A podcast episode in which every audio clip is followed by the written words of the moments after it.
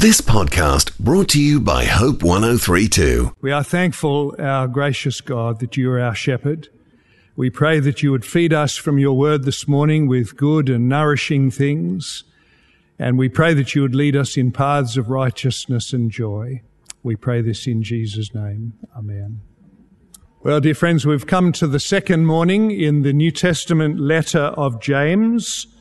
Uh, this is a letter which we discovered last week is written by Jesus' half brother. And he's obviously writing to help people to think well and to draw good conclusions and not bad conclusions. There's such a lot of stuff that is coming at us. And it's important to process things well. What do you do when something difficult comes at you? What do you do when something tempting comes at you? James wants us to think and process well. I was reading this week uh, that there's been a report from the UK that huge numbers of people are now medicating themselves by first Googling their symptoms, their physical symptoms, and then working out from the internet what's the matter with them, and then going and working out what medication that obviously needs, which turns out to be the wrong medication, and they're making themselves worse by doing it. Now, if you can do this by false assessment of your physical problems, imagine how difficult it is to work out your spiritual problems and to get those properly diagnosed and properly treated. And that's why God has given to us a, a, very wonderful book in the scriptures so that we might be able to interpret things correctly and be helped and treated correctly. And James is part of that biblical information. You'll find the section this morning. It's James chapter one. We're looking at seven verses. And if you were here last week, you may remember we looked at the first 11 verses and we saw that life is full of tests or trials. But James is eager to say to us that since no test or trial comes to you except by God's decree, doesn't mean it's his delight that it's come, but it's his decree that it has come. And because he's going to use these tests or trials in the lives of Christian people, just as a carpenter would use a hammer or a saw, not to wreck your life, but to make your life. So James is urging us in the face of trials to assess them or to evaluate them well and see them as instruments of good. Now, it seems to me that we can ignore this. I find it easier to ignore this, just to go on as though life is not as good as it should be. And why have I got these miserable occasional circumstances? And it's easy for us, I think, to ignore this advice, or, says James, we can observe things as coming from a good and great God. And we can even lift up our voice in prayer and ask Him for wisdom so that we'll know how to cope and how to respond and how to live. And we'll receive, said James in those early verses, help from on high. Now, the first verse that we're looking at today is James chapter 1 verse 12, which says, Blessed is the one who perseveres, because the end of the road of your perseverance is the crown of life, the crown which is eternal life. You may remember last week I said that there were many comparisons between the famous Sermon on the Mount and this letter of James. And you'll know if you read the Sermon on the Mount, especially the first 12 verses, that the word blessed, blessed comes up again and again and again and again and again. Maybe 11 times. And here it is in James chapter 1 verse 12. Blessed is the one who perseveres under trials. And what it means, blessed, is not happy feelings. Blessed means favored by God. You are looked on by God in a favorable position, a privileged position. And a great deal of our perseverance when things are difficult is going to be done by biblical thinking and not just quick emotional reactions. I want to say, therefore, to some of you for whom we give huge thanks that you are persevering through your trials God says to you, you are objectively, truly, genuinely, profoundly blessed by Him. He regards you as favored, and we are privileged, of course, to see your witness as you keep going through difficulties. So remember last week that James says in verses 9 to 11, it's, it's often difficult even to work out how your finances are to be assessed. We need biblical wisdom to know whether we're wealthy or not. Think of the financially poor Christian who really is trying to work out whether there's anything to set aside at the beginning of the week for the offertory. And James says, I want you to remember that you are incredibly spiritually rich. But then there are some in our own congregation who are financially very rich. And James says, I want you to remember that the houses and the dollars and the shares and the cars and the holiday houses that you have are all going to fade away, but your spiritual riches are incredibly valuable. And they are the ones for your priority. Well, now in chapter 1, verse 13, James is going to help us to get another section of life on its feet and no longer upside down. And that is, he's going to help us to work out what to make of evil and good. We need this because we live in a world which credits God with the evil and us with the good. If something evil happens, that's God again. If something good happens, that's us. James says, I'm going to put this on its feet. You've got it all upside down. The evil, says James, well, you can trace that to yourself. The good, you can trace to God. So we're going to look at this under two headings this morning, verses 13 to 15. Uh, this is the heading, Recognize Sin's Evil Process. Recognize sin's evil process. And then the second point, which is verses 16 to 18, recognize God's good process. That's going to be much briefer. First of all, verse 13. See what he says? When tempted, no one should say, God is tempting me. For God cannot be tempted by evil, nor does he tempt anyone. So when, when trouble comes at you, says James, when trials come at you, when tests come at you, assess them well it may be that God is kindly sifting, purifying, changing you. But when temptations come at you, says James, assess them well as well. Because when the temptations come at you, they may well be just from evil, not from God at all. Well, what is happening here, I suspect, is that somebody James is writing to, or perhaps most people, are saying to themselves when temptation comes along, God is cruel. He's bringing evil into my life. He's not helping me. And there are some who may be saying, I blame God for my sins. It's not my fault. This is the way God has made me. I'm lazy because of God. I'm lustful because of God. I'm dishonest because of God, if it were possible to talk like that. And James is not going to have any of this. He knows how false the accusation is. I wonder whether he grew up making these sort of accusations against his half brother Jesus. It's all your fault. It's all your fault. Now he wants to show the process of evil. And this is how evil works. If you want to know the process of evil, James 1 13 to 15 will give you the clues. First of all, when you're tempted, says James, don't say this is God. And there are two reasons we're not to say this is God. First, verse 13, God cannot himself be tempted. You can't tempt God. He has no desire for evil. It doesn't impact him. It doesn't get into him. It doesn't appeal to him. He's not drawn to it. As one old Puritan wrote, the sun may shine on a sewer without being smeared. And God may understand evil. He may even illuminate it. He may expose it. But it doesn't affect him. It doesn't impact him, except the desire that it be removed, that it be one day destroyed. The second reason that we're not to blame God when we're tempted is that God doesn't tempt. He is not a tempter. He doesn't desire evil for himself. He doesn't desire evil for you. So we need to distinguish testing from tempting. When testing comes along, that's a difficulty, a trial, which by definition is usually going to throw you in the deep end and you're going to say to yourself, why is this so difficult? I'd love to be able to solve this in seconds or minutes, but it's not happening. That's the definition of a test or a trial. And these sort of things come from a good God, Father, Son, and Holy Spirit.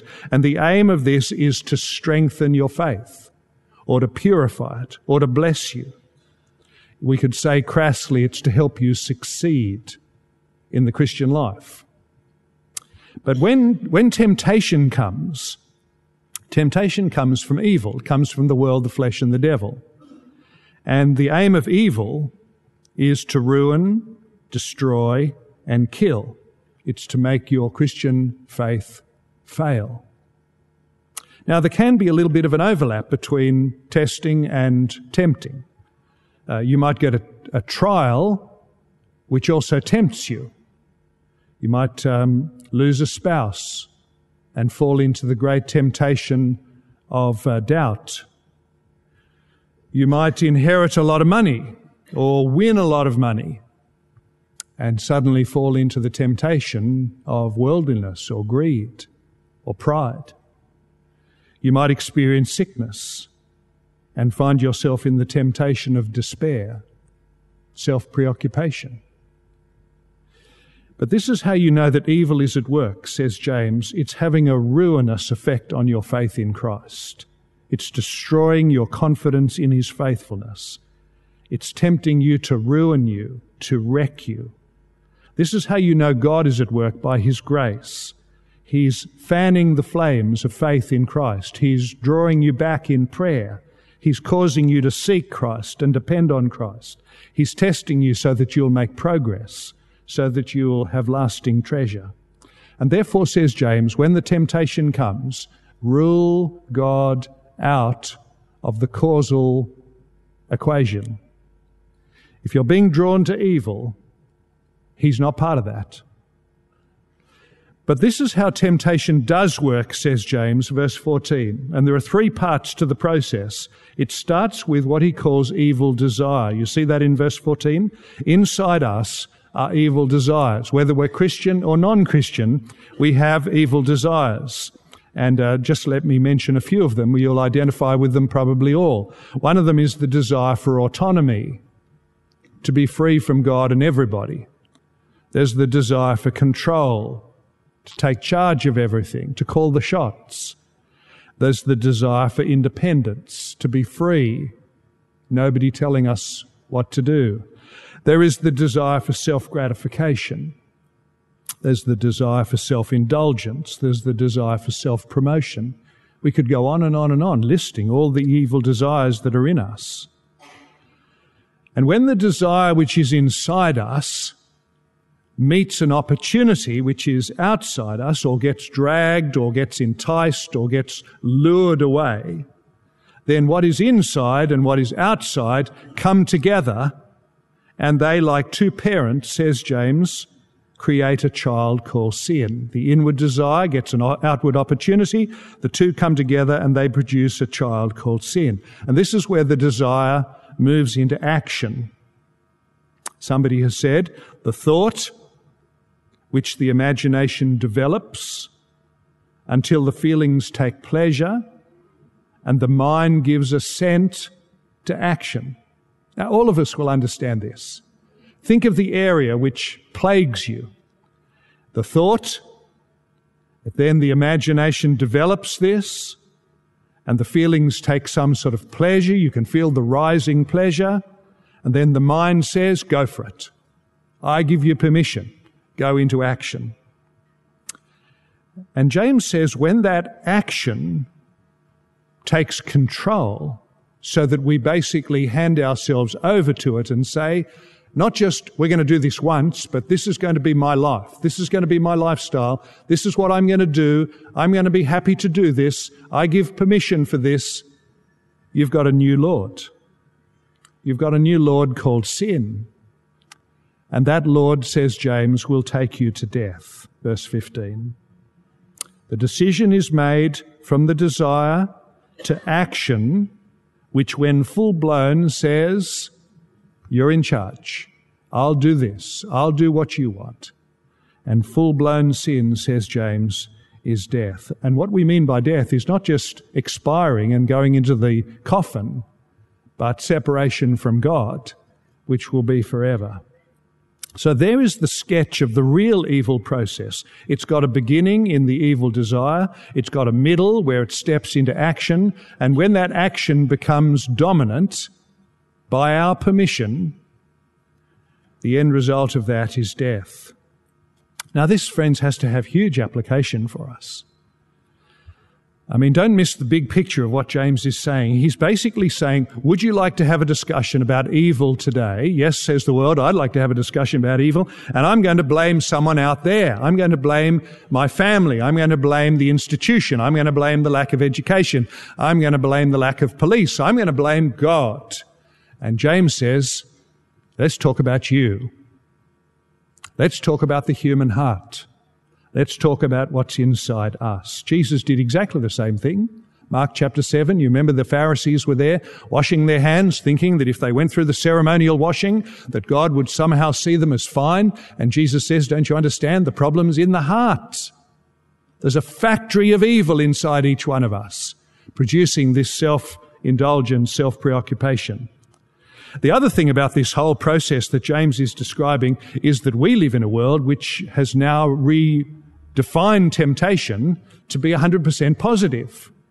So uh, one person says that if you Google the word temptation, you just get whole lots of happy solutions, uh, happy answers. You get Temptation Island, you get Temptation Cake Shop, you get Temptation Jewelry Shop, you get Temptation Food Shop, Clothes Shop, you get, you get the Temptations, 60s music group. It's all become positive, attractive. Now, what happens to the Christian who wants to be godly? What happens to the Christian who's worked out the temptation, that is sin, in the short term is very clever and often quite good fun, but is, uh, is actually deceitful, and in the long term is cruel and is out to kill? What does the Christian do then? Christian who wants to be holy knows the temptation is very real. You notice that James doesn't say if you get tempted, he says when you get tempted. Because we're all going to be tempted. And friends, there's a sense in which there's nothing wrong with being tempted. Jesus was tempted. He was tempted continually. And he was tempted in what we often call upper temptation major God denying, kingdom denying temptation, not just lower temptation, immorality, greed, pride, anger, envy. He was tempted continuously with upper temptation and no doubt lower temptation. So we mustn't fall into the trap of thinking that when, when we're tempted, that somehow we're a failure. Jesus himself was tempted. You're going to be tempted. I'm going to be tempted. Temptation just means that you're in a spiritual battle. The question is not, am I being tempted? The question is, what comes next? What's the Christian going to do who wants to be godly? Well, the first thing I think is that we ought to be realistic about ourselves, and that's one of the best things about being in church. We've confessed our sins together. If you're a visitor today, please don't think that any real Christian has come into this building with the pretense that they're great and that we're playing a pious game called I'm better than other people. We've come in to say we're sinful and we have a wonderful Savior. And He not only forgives us, but He welcomes, adopts us, and keeps us forever. That's why we're so thankful. We're clear about ourselves. We're clear about Jesus. We've got them both clear. Therefore, we should be realists together. We've got a sinful nature. I've got a sinful nature. I'm capable of anything and everything. And you're the same. Let's be honest together. We've also, by the grace of God, got the Holy Spirit working in us. And there is a kind of a battle that goes on inside the Christian, which is the will of God versus the will of self. C.S. Lewis said once in writing to somebody who was battling with sin, it is the devil's lie that only, the only escape from the tension is to yield. Actually, said C.S. Lewis, temptations go away. And what seemed yesterday impossible will today be utterly unenchanting, insipid, and tedious. Haven't you found that? Temptation surges, and then another day it looks very, very ordinary. We mustn't be fooled. Just remember that there is something which is much more costly than taking up your cross and following Jesus, and that is the terrible cost of ending up in death. The Christian who says, Well, I've got this desire, and I found somebody who says I can indulge myself and I can do whatever I like, that person may well have handed over the leadership of their life to sin.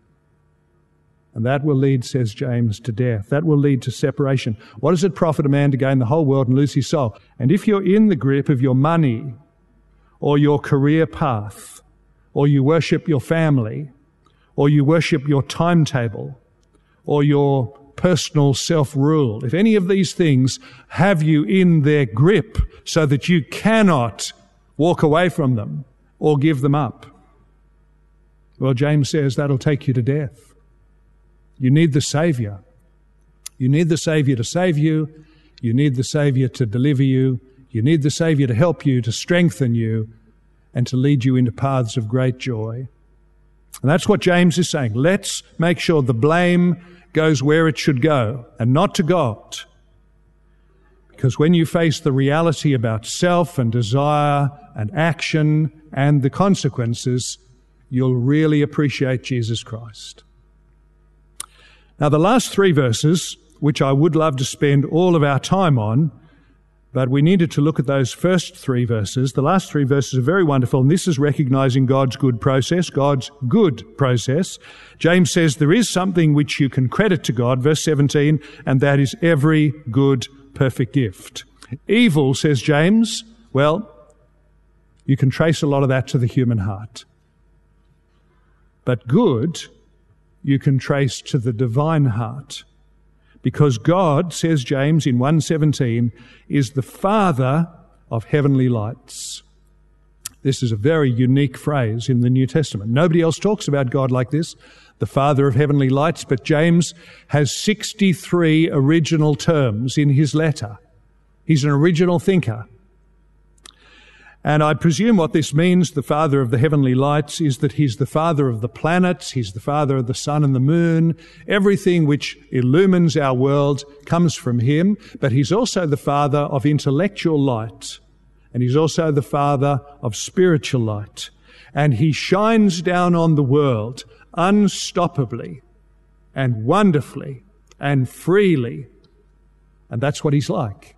He shines down on the believer and he shines down on the unbeliever, and he gives to everybody in the world gifts of crops and family life and restful days and sunsets and happy playing children and feasts for all five of our senses. All sorts of happy things come down from God to his people and to the unbelievers as well. So many blessings, more blessings than we could list this morning, even if we spend all morning trying to write them all on a piece of paper. This is the process of God's goodness. It begins with a very generous, radiant God who thinks about giving good gifts all the time. That's what he's like. And James says he's perfect in, in personality and character. He has no shiftiness. He has no shadows. He's perfect. He's not moody. You don't find him friendly one day and unfriendly the next day, like somebody in your family. Have anybody in your family like that? Just not sure what they're going to be like on Tuesday. They were good on Monday. Tuesday they could be, who knows? Somebody at work, friendly Tuesday, unbearable Wednesday. And God, says James, is not like that. No shadows, no shiftiness, no changing, no turning. A friend of mine who was um, converted as a Hindu was almost immediately after his conversion um, put into hospital for a very long back surgery. And he took the Bible into the hospital ward with him and he started at Genesis to read the whole Bible. When a friend of mine went to visit, he called out across the room, this God, this God of the Bible, he's not like any of the Hindu gods. He said the Hindu gods are as evil as us. But this God is perfect and good. That's what James is saying. His gifts are good. The greatest gift, verse 18, is the gift which he chooses to give called new birth. This is where God's word comes into your ears and you hear it and you believe it and you receive it and you rejoice in it that Jesus came and that he lived and that he died for you and that he rose again and he offers you at his expense eternal life. And that brings the new birth and that's the greatest gift you can get in this world because it's a new birth into eternal life which will never end. And you'll become, as James says in verse 18, a part of the first fruits, the part of the harvest of God's plans. So, dear friends, do you see what James is saying in this section this morning? We're going to be face to face with evil all the time. We need to think accurately about this. Don't blame God. Face up to the human heart.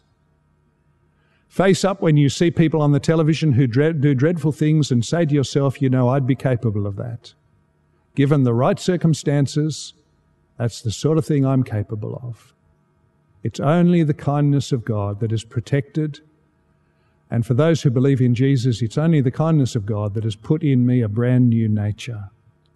And when it comes to all the good things in life, let's not keep applauding Australia and self and congratulating self. See the harbour we made? What a great harbour we have. We made that. Let's credit our God. The world is upside down, isn't it? It's blaming God and it's crediting self. And James says it's time to credit God and blame self. God who gave up his own son to death in order that we might have life. And we who turn from our evil, which is very real, to salvation, which is very real and wonderful, and we receive a brand new life inside which will never die and a new desire that he be honored and credited because he's the unsung hero in this country and in this world. So I ask you as we close this morning, please, will you be alert to evil this week?